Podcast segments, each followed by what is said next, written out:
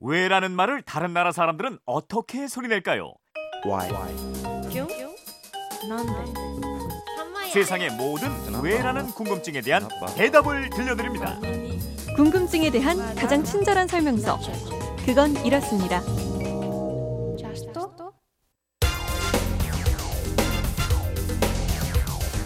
궁금증이 지식이 되는 아하.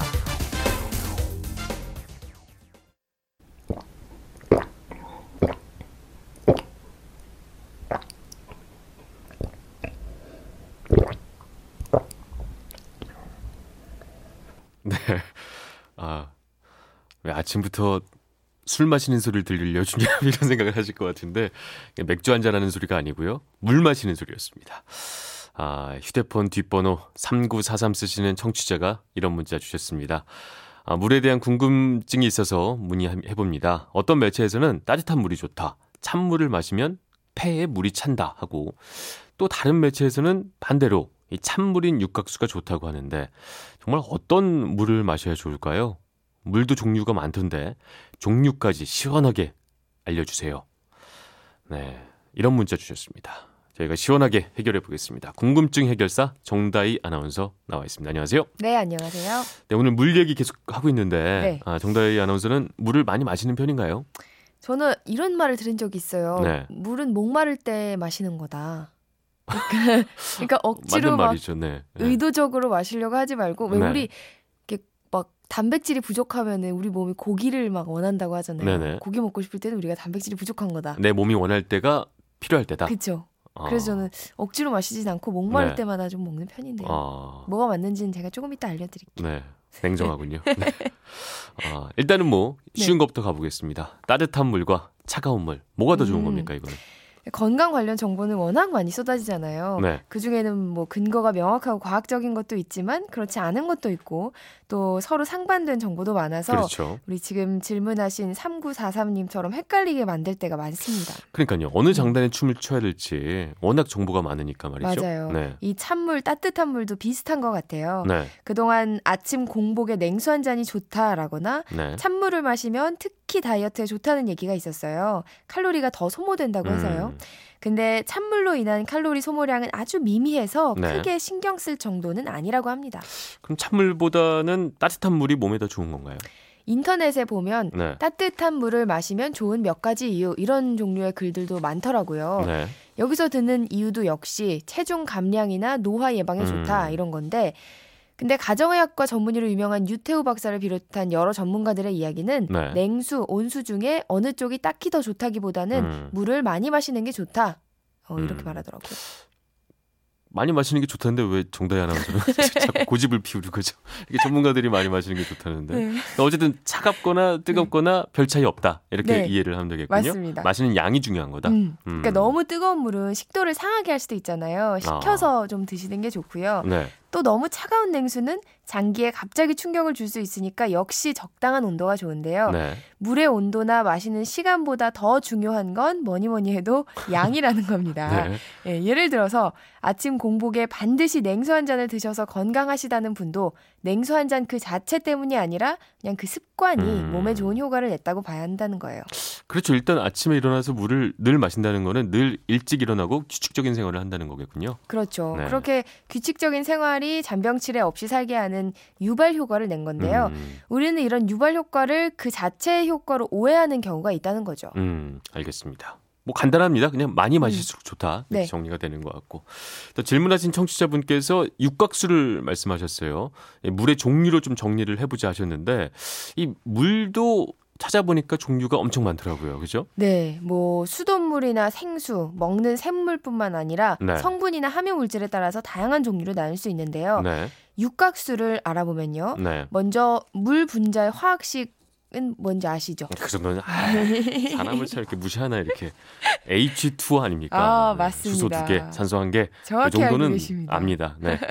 물은 이 물 분자가 고리를 이룬 상태로 존재하는데요. 다섯 개의 고리나 여섯 개의 고리로 연결되어 있는 구조가 가장 많습니다. 네. 이 중에 여섯 개 고리, 육각형 고리 구조로 된 물을 육각수라고 하는데 음. 이 육각수 물을 마시면 우리 몸에 좋다고 하는 이론이 있습니다. 그래서 예전에 육각수 만드는 기계를 꽤나 비싼 가격에 어. 팔았던 기억이 있어요. 네, 근데 지금은 잘 안 보이잖아요. 네네. 그게 또 다 이유가 있습니다. 왜냐하면 물 분자가 엄청나게 빠르게 붙었다가 떼어졌다가 해요. 네. 그 속도가 어느 정도냐면 1초마다 수억 번도 아니라 수조 번을 왔다 오, 갔다 합니다. 그래요. 게다가 물 분자는 서로 결합하면서 빠르게 회전을 하는데요. 네. 1초에 24억 5천만 번을 회전합니다. 음. 이렇게 엄청나게 빠르기 때문에 육각형 고리 구조, 즉 육각수에 큰 의미를 부여하기 힘들다는 반론도 만만치 않게 이 있습니다. 겉으로 보기에는 가만히 있는 것 같은데 음. 그 안에서는 어마어마하게 빠른 속도로 뭐 분자 결합 아니면 회전 속도 이게 네. 이루어지고 있는 거군요. 그런 거죠. 네. 그리고 또 그 다음에 유명한 물이 광천수인데요. 네. 외국에 나가면 mineral water라고 부르죠. 광천수는 땅 속에서 나는 물입니다. 칼슘과 마그네슘, 칼륨이 함유되어 있기 때문에 신진대사를 활성화해서 노화 방지에도 음. 도움이 된다고 하는데요. 이 광천수는 크게 두 종류가 있습니다. 광천에서 직접 뽑아낸 물과 상수돗물에서 염소를 제거한 다음에 염류를 적당히 첨가해서 만든 게 있는데요. 음. 식수와 탄산수 등으로 두루두루 사용되고 있습니다. 탄산수는 집에서 간단히 만들어 먹기도 하죠. 맞아요. 네. 생수에 그 탄산가스, 이산화탄소를 녹여서 만든 게 탄산수인데요. 톡 쏘는 맛에 미네랄 성분이 포함되어 있어서 한번 맛을 들인 분들은 좋다고들 음. 하더라고요. 네. 우리가 흔히 먹는 탄산 음료나 에이드 같은 음료는 모두 이 탄산수를 이용해서 아. 만들어지고 있다고 보시면 됩니다. 좀 궁금했던 게 요즘 보니까 수소수 뭐 음. 요런 물도 있어요. 네, 수소수 제조기도 있습니다. 네네. 수소가 이온화돼서 더 들어있다는 물이 바로 수소수인데요. 이 수소가 우리 몸의 활성산소의 유해성을 제거한다고 해요. 음. 하지만 이것도 아직은 과학적으로 밝혀지진 않았고요. 일부 관련 논문을 제시하지만 대개는 그냥 판매자와 관련 있는 아. 논문이 많다고 합니다. 지난번에 그 게르마늄 팔찌 논문도 음. 이게 페이크 논문이라고 하죠. 가짜 논문이라고 네. 하던데 이 건강 관련된 거는 특히나 이런 음. 거짓 정보들이 꽤 많은 것 같아요. 네, 그래서 네. 우리가 더 꼼꼼하게 알아보고 잘 따져봐야 하는 건데요. 네네. 탄산수, 수소수 말고 또 다른 물이 있는데 바로 이온수가 있습니다. 네.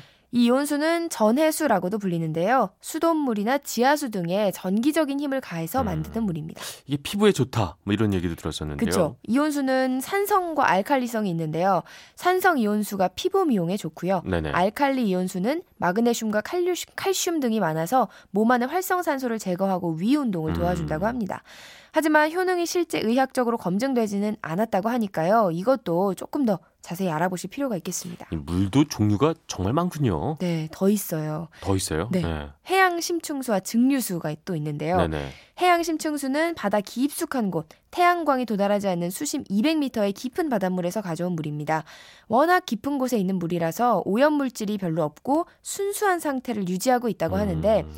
현재 해양 심층수는 식용이나 식품, 화장품 등에서 그렇죠. 다양하게 활용되고 있습니다. 아까 말씀하신 증류수 같은 경우에는 뜨겁게 네. 가열할 때 만들어지는 그 물, 그건가요? 맞아요. 수돗물을 가열하면 수증기가 생기는데요. 이 수증기를 냉각시켜서 정제한 물이 바로 증류수입니다. 네. 끓였기 때문에 유기물과 무기물 등이 들어있지 않은 그냥 순수한 물이라서 주로 연구 과정에 쓰이는 물입니다. 한 번의 증류로는 순수한 물을 만들기가 어려워서요. 여러 번 증류를 하는데 네. 1차 증류수, 2차 증류수, 3차 증류수 등으로 구분해서 사용되고 있습니다. 이게 물이 간단한 것 같아도 복잡하네요. 네. 파고 들어가니까 뭐 별게 다 있군요. 맞아요. 네. 그렇습니다. 그런 생각을 더 확고하게 해줄 내용이 하나 더 있는데요. 네. 이게 바로 오늘의 앗 이런 것까지입니다. 자, 큰 생수병 하나에 담긴 물이 2리터인데요. 이 2리터들이 생수병에 들어있는 아, 이 2리터들이 생수병에 들어있는 물 분자수가 몇 개나 될까요? 음, 대략 모르죠, 뭐. 이게 어떻게 알아, 내가. 66조 개, 66조 개에 네네. 다시 1조를 곱해야 하는 숫자가 들어있대요. 아, 66조 개에 1조를 곱해야 된다. 이거 뭐 네. 상상 감이 안 오네요, 가죠. 감이. 0, 그러니까 동그라미 숫자를 세어보니까 네네. 모두 24개나 0이 달려있대요. 아, 0이 24개다. 어마어마한 숫자죠. 어. 우리 우주에는 어, 뭐, 우리 우주에 있는 모든 별의 개수보다도 몇 배나 더 많다고 네네. 하니까 아 물의 구조가 정말 어마어마하다고 네. 할수 있겠죠. 어마어마한데 사실 물의 음. 분자, 물의 구조하니까 네. 저처럼 과학을 잘 모르는 사람은 음. 되게 뭔가 싶기도 복잡하구나 좀 물은. 복잡한 물이구나. 네. 예, 이렇게 좀 정리가 되네요. 알겠습니다. 3944님은 아, 잘 이해를 하셨을 것 같습니다. 네, 저희가 선물 보내드리겠고요. 아, 평소에 이렇게 궁금한 게 있는 분들 어떻게 하면 될까요? 네, 그건 이렇습니다. 인터넷 게시판이나 MBC 미니 아니면 휴대전화 문자 샵 8001번으로 보내주시면 되는데요. 문자 보내실 때 미니는 공짜지만 휴대전화 문자는 짧은 건 50원, 긴 건 100원의 이용료가 있습니다. 네, 궁금증이 지식이 되는 아하 정다희 아나운서였습니다. 말씀 감사합니다. 고맙습니다.